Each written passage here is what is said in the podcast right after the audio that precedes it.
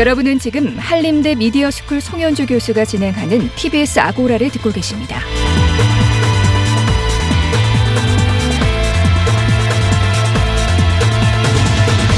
뉴스의 논점과 사실관계를 짚어보는 두 번째 광장 시간입니다. 2차 재난지원금 지급이 결정됐습니다. 1차와 달리 선별 지급으로 정해지면서 지급 기준이나 시기, 재원 마련 방법 등에 대해 궁금해하시는 분들이 많은데요.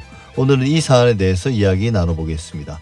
정창수 나라살림연구소장 나오셨습니다. 안녕하세요. 네, 안녕하세요. 예, 2차 재난지원금 지급을 선별적으로 할 것이냐 아니면 보편적으로 할 것이냐 끊임없이 논의가 있었는데요. 결국 선별 지급으로 결정이 된 것 같습니다. 우리가 이제 재난지원금 이야기가 또 나왔던 게 결국은 어, 코로나19가 장기화되면서 결국 사람들의 살림살이가 많이 어려워졌다는 건데요.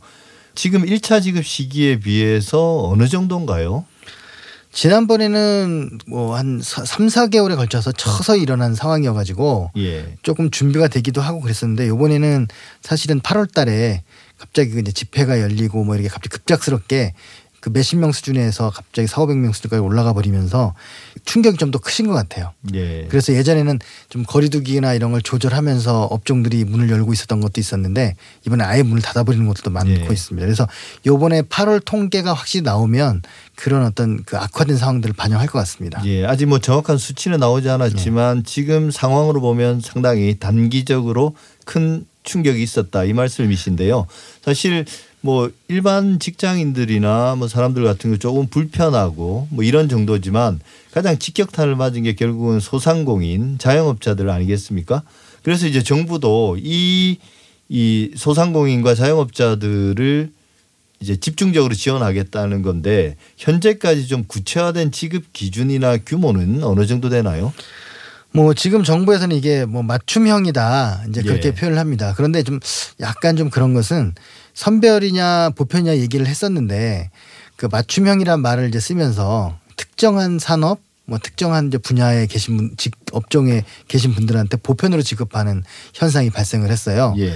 아마도 제가 생각하기에는 이게 소득 증명의 어려움도 있고 또 시기 시간상 지금 2, 3주밖에 안 되는 시간 동안 할 수 없다고 생각을 하니까 그 매, 매출 기준으로 이제 진행을 하게 된 거예요. 예. 그래서 그 소득 증명을 생략하고 하고 그리고 노래방이나 PC방 등 고위험군 12개 업종에 집중을 하고요. 몰아서 효과 있게 집중한다 해서 200만 원씩 최고 네. 집중을 할 예정이고 그리고 한 번에 일시적으로 지원을 해 효과를 기대를 할 뿐만 아니라 미취업 청년들에게도 50만 원 일시금을 이제 지원하는 예. 그런 대책들을 세웠습니다. 다만 이제 여기서 이제 문- 문제가 될 수 있는 거는 이익 기준이 아니라 매출 기준이기 때문에 예. 그 매출이 줄- 줄어든 만큼 지원하는 뭐 이런 게 있기 때문에 조금 형평성의 문제 지적이 있습니다. 예. 그러니까 이거 사실 뭐 보편 선별 이런 이야기를 할 때는 어떤 전 국민 대상인데 이번에 이제 대상 자체가 특정한 영역으로 자영업자나 미취업 청년들 이렇게 한정되는 거네요. 예, 한정되는 거죠. 그래서 그 선별인 것 같지만 특정한 분야에 보편이 돼버리는 상태가 예. 됐고요. 그것이 제가 볼 때는 정책이 약간 딜레마 상태에 있는 것 같습니다. 어떤 면에서 딜레마라는 말씀이신가요? 그러니까 왜 그러냐면 이게 선별이라고 하는 거는 특정한 그 소득이 낮거나 특별히 피해를 많이 입은 분들에게 집중 지원한다는 어떤 그 그렇죠. 원칙이 예. 있는 건데 특정한 업종이 물론 피해를 많이 입긴 했지만 그 중에 모두가 힘든 건 아니잖아요. 예. 예를 들면 그 저희 저 연구원 중에 한 명이 이제 부업으로 태양광을 운영을 해요. 예. 그러면서 동시에 강의 같은 걸 많이 뛴단 말이죠. 예. 근데 강의는 많이 줄어들어서 거의 이제 예. 지원이 없어요. 근데 이건 증병이 안 돼요. 매출도 안, 안 잡히고. 태양광은 잡히잖아요. 예. 태양광 잡힌 사람은 근데 아무 소득이 실지 않았어요. 예. 하지만 지원을 받게 되죠. 이런 좀그 어떤 특정한 업종에 보편적인 지원을 했을 때 아까 원래 보편을 반대했던 분들의 논리의 문제가 또 발생을 하는 거죠. 사례가 좀 어려운데요. 지금 소장님이 알겠습니다. 사례가. 근데 어쨌든 결론은 이건 선별도 아니고 보편도 아니고. 네. 좀 그런 것 때문에 지금 지적들이 좀 많이 있고요. 뭐 그래도 일단은 예. 현재 상태 정책이 조금 더 잘 펼쳐지길 기대할 수밖에 없- 없는데 좀 안타깝습니다. 예. 근데 이제 앞서 말씀하신 것처럼 이 선별 지급의 가장 논리는 일단 어려운 사람들에게 지급해야 된다. 그게 하나의 명분이고 또 하나의 명분은 결국은 나라에 돈이 없다. 결국 빚을 내야 된다. 이게 이제 가장 두 번째 중요한 명분이지 않습니까? 근데 항상 논쟁이 돼 왔어요. 그 이런 그 사안이 터질 때마다 결국 이제 국가의 채무가 얼마다 또 또 한쪽에서는 OECD 평균에 비하면 훨씬 적다 이런 건데 이게 팩트만 놓고 봤을 때 어떻게 평가할 수 있습니까? 우리나라의 현재의 재정 적자나 나라 채무, 국가 채무의 규모. 개인도 사실은 내가 돈을 많이 벌고 있다, 내가 빚이 많다 이렇게 판단하는 게 굉장히 주관적이잖아요. 예. 나라도 마찬가지죠. 그렇기 때문에 이거는 결국은 다른 곳과 비교를 하고 그리고 과거와 현재를 비교하는 수밖에 없습니다. 추세를. 예. 그런데 지금 한국이 요번에 40% 중반이거든요. 이번에 예. 그 국채를 발행하고 해도 그런데 지금 뭐 다 대부분의 국민들이 이제 아시겠지만 OECD 평균이 120%를 넘어서고 예. 특히 이번에 코로나 사태 때문에 전 세계가 지금 재정 지출을 늘렸기 늘렸어요. 예. 그래서 적어도 한 GDP 대비 20, 30%가 더 늘어날 걸로 예정이 돼 있습니다. 예. 기존 OECD 국가 중에 가장 건전한 국가라고 볼 수 있는 곳이 독일이었는데 73까지 부채 비율이 내려갔다가 이번에 이제 다시 이제 하면 85에서 90까지 올라가는 것으로 돼 있습니다. 예. 참고로 재정 지출을 요번에 얼마나 많이 했느냐 보면 한국이 GDP 대비 2% 했어요. 예. GDP가 우리나라가 지금 2천조 가깝잖아요. 그러면 2%는 40조 가깝지 않습니까? 예. 대체적으로 금융 빼고 실제 재정 지출한 건 그 정도인데 OECD 평균이 12% 했습니다. 6분의 1도 안쓴 예. 거네요, 제대로. 그리고 그게 평균이고 예. 거기에는 뭐 스위스나 이런 데처럼 돈 별로 안 쓰는 나라들도 있고 뭐 예. 저 가난한 나라도 있거든요. 예. 그런데 주요 국가 G7 이쪽은 20%를 넘게 했습니다. 예. 근데 이제 거기에 대해서 항상 또 반박하는 입장에서는 현재 그 정도지만 이게 늘어나는 추세, 빚 증가 추세를 놓고 보면 절대 낮다고 볼 수 없다. 그러니까 이게 뭐 10년, 20년 지나면 훨씬 더 빚이 많아질 수 있다. 이런 걱정을 하는 분들도 있거든요. 네. 제가 그 문제에 대해서 간단히 말씀드리면 예. 추세를 뭘로 볼 거냐? 액수로 볼 거냐? 아니면 GDP 대비 비율을 볼 거냐를 예. 판단을 해야 됩니다. 액수로 강조를 하세요, 그분들이. 근데 예. 우리나라 지난 20년간 GDP가 엄청나게 성장했잖아요. 예. DJ 정부 들어설 때 우리나라가 국민소득이 만 달러가 안 됐어요. IMF 예. 때문에. 예. 지금 3만 달러 넘어섰잖아요. 예. 그러면 그 추세를 고려해야 되는데 다른 나라는 경제 성장률이 1% 2%밖에 안 된 상태에서 우리는 4, 5 막 이렇게 돼 있었기 때문에 경제 규모가 팽창을 한 거거든요. 예. 그거 대비 비율을 봐야 되는데요. 예. 그 비율이 참여정부 끝날 때 그28% 9%였습니다. 예. 지금 이제 40% 중반대니까 두 배가 좀 안 되는데요. 예. 두배 정도. 예. 예. 그런데 이제 다른 나라는 보통 이제 저 EU 유럽 연합이나 OECD가 평균이 한 6, 70이었다가 지금 110이 된 거거든요. 그러니까 우리가 뭐 적게 됐다 뭐 이런 차원의 문제가 아니라 별로 그렇게 큰 누가 더 많다든가 적다든가 논쟁할 문제는 아니라고 봐요. 예. 더군다나 또 하나 핵심이 있습니다. 뭐냐면 우리나라는 빌려준 돈. 우리 항상 외채가 문제잖아요. 예. 빌려준 돈이 우리가 빌린 돈의 두 배가 훨씬 넘어요. 그러니까 우리가 예를 들면 빌린 다음에 이자를 낼 거 아닙니까? 예. 근데 또 빌려주고 이자를 받죠. 예. 이자가 두 배 반이 넘어요. 그래서 그 순채권 국가입니다. 이전 세계에 몇 나라 없는. 그게 우리나라 국민들 일종의 그 IMF 트라우마가 있어서 네, 그런지 그렇습니다. 그런 국가 채무에 대해서 과도하게 민감하게 반응하는 거 있는데 또 언론 보도들은 계속 그런 것들을 강조해 네. 왔거든요. 지금도 그런 보도들이 마치 그 원래 행사처럼 일정한 때가 되면 국가 채무를 걱정하는 기사들을 보곤 합니다. 그러다 보니까 너무 이제 깊이 각인되어 있는 것 같아요. 근데 이제 그러다 보니까 뭐 돈을 써야 할 때도 항상 빚 걱정, 채무 걱정을 하게 되는 것 같긴 합니다. 근데 이제 지급 시기도 문제지 않습니까? 사실 예. 이제 추석이 다가오는데요. 뭐 과거에 비해서 이제 추석 시기에 꼭 이전에 꼭 지급돼야 된다. 예전에는 이제 추석이라고 그러면 명절이고 여- 여러 가지 이제 결제해야 될 것도 많고 그래서 추석 이전 지급이 꼭 중요했는데 빠르면 빠를수록 좋겠죠 물론 어 일종의 긴급성이 있는 지원금이니까요. 근데 현실적으로 어느 정도 언제쯤 지급될 것 같습니까? 원래 목표는 추석 전에 지급하는 게 목표죠. 예. 근데 지금 이제 거기서 그 문제가 되고 있는 게 고용안정지원금이나 소상공인 생활자금 같은 경우에 매출 감소를 서류로 입증해야 돼요. 예.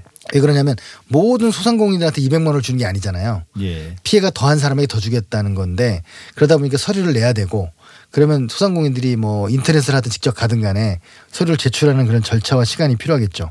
더군다나 이게 지금 두 주 정도 남았기 때문에 이 업무가 폭증을 합니다. 그래서 예. 이 업무 폭증한 것을 감당할 수 있을 것인가?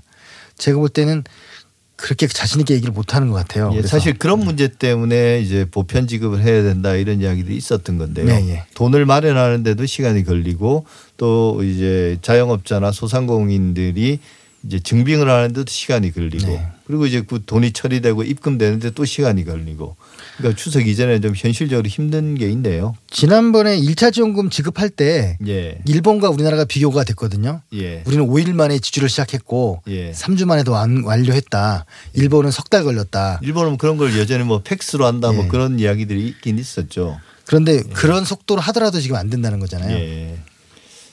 예. 또 하나는 이제 결국 사각지대 문제인데요. 이제 앞서 말씀하신 것처럼 어떤 특정한 영역 이제 업종에 한해서 이제 PC방이라든지 노래방이라든지 이런 데 지급한다고 그랬- 그랬는데 이 사각지대는 여전히 남아 있습니까? 뭐 직업의 종류도 다양한데 산업이 당연히 다양하겠죠. 그래서 병행하는 업종들 있잖아요. 예. 이런 걸 뭘로 볼 거냐 이런 거하고도 또 이제 약간의 저 분쟁이 있을 수가 있고요. 그리고 매출 같은 경우에도 이 매출이 좀 과대하게 잡히는 업종들이 있어요. 예. 이제 뭐 유통이라든가 이런 부분에 이런 걸 또 어떻게 볼 거냐 이런 부분 디테일하기 때문에 그래서 사실은 그래서 보편 지원 얘기가 나왔던 거죠. 사실은 예. 만약에 우리가 한 5, 6개월 놓고 시스템을 정비하면서 천천히 해도 되는 문제라면 선별 지원도 굉장히 저는 의미가 있다고 보는데요. 지금 같이 몇 주 안에 문제를 해결할 때는 이 사각지대를 무시하고 갈 수밖에 없다고 생각합니다. 예, 이게 결국 돌고 돌아서 선별이냐 보편이냐 이 이야기로 또 돌아오는데 네. 사실 그 이번에도 약간의 논란이 있었습니다. 뭐 여당 정부 여당 내에서도 논란이 당연히 있었고요. 이재명 지사 같은 경우 그런 이야기를 했었지 않습니까? 근데 이제 정창수 소장님이 보기에 결국 우리나라가 정부가 과거에 과거와 비례해서 점점 이제 복지 지출을 늘려가는데 그걸 이제 비용을 대신 내주는 무상급식처럼 이런 것도 하- 하다가 이제는 또 현금을 지급하는 이런 실험도 해보고 하는데 결국 이 우리나라가 복지 지출하는 원칙 이게 예를 들면 몇 가지 원칙을 우리가 세운다면 어떤 것들이어야 됩니까? 일단은 지금 우리나라 복지는 굉장히 양이 적기 때문에 예. 양을 총량을 늘리는 거. 총량 늘리는 게 중요합니다. 예. 그리고 지금 요게 이제 그 복지에서도 양 기본소득을 주장하신 분들하고 기본소득을 반대하신 분들에서 입장 차이가 있어요. 보수와 진보의 문제가 아니라 복지의 방식에 대한 문제인데요. 예. 아무튼 뭐 얘기는 길지만 여하튼 사회 서비스를 통해서 그 사람이 사람을 케어해 주면서 하는 방식으로 가야 된다. 재정적 부담도 있고 하니 이렇게 예. 주장하는 분들이 반대를 하시고 그게 다 복잡하고 오히려 행정적인 그 예. 관료제를 더 강화시켜 주기 때문에 기본소득으로 가자고 하는 분들이 있는 거죠. 예. 그러니까 돈을 그냥 줘서 알아서 쓰게 하자. 네. 그래서 저는 네. 개인적으로는 제 입장은 개인적인 입장은 절충형이에요. 지난번에 왜 저 고용보험을 주장하시잖아요 서울시가. 예. 그래서 전 제 생각에는 그 아동 수당을 확대하고 노령연금을 확대하고 대신 중간에 계신 분들은 사대 보험을 의무 가입 예. 시켜 가지고 그 위험할 때마다 그 보조 보존해 주는 그런 역할로 가야 된다고 생각하고요. 지금 우리나라는 워낙 복지가 작아서 그 부유층의 복지 예산이 더 많이 갑니다. 지금 현재. 예. 왜냐하면 사대 보험을 대부분 받는 계층이 부유층이기 때문에 그렇습니다. 그래서 그런 부분들을 좀 깨려면 전체로 양이 증가하고 구조에 있어서도 사각지대를 완전히 없애는 방향으로 가는 게 복지에 맞은 방향인 것 같습니다. 예.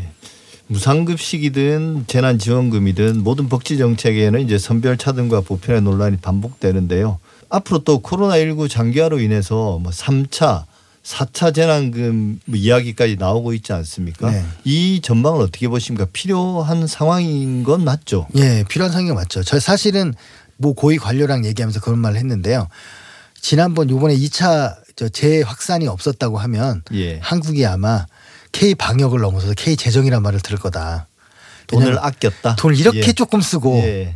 경제 성장률을 플러스로 유지를 할 수 있었거든요. 예. 0.0 이상으로. 그러면 전 세계가 평균 10에서 20 마이너스가 된 상태에서 굉장히 호평을 받을 수 있었는데요.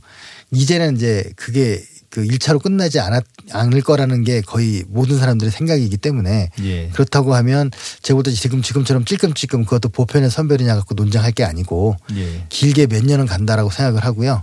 그 예. 재정도 계획을 세우고 그리고 물론 효율적으로 쓰는 건 좋지만 다른 나라랑 비교해서 너무 적게 써가지고 효과 자체가 없게 되는 상황은 좀 피했으면 하는 생각입니다. 예. 뭐 논란은 또 벌어질 것 같은데요. 어쨌든 다수가 공감하고 동의할 수 있는 그런 사회적 기준, 복지에 대한 그런 기준이 빨리 확립이 됐으면 합니다. 지금까지 정창수 나라살림연구소장과 함께했습니다. 오늘 말씀 감사합니다. 예, 감사합니다.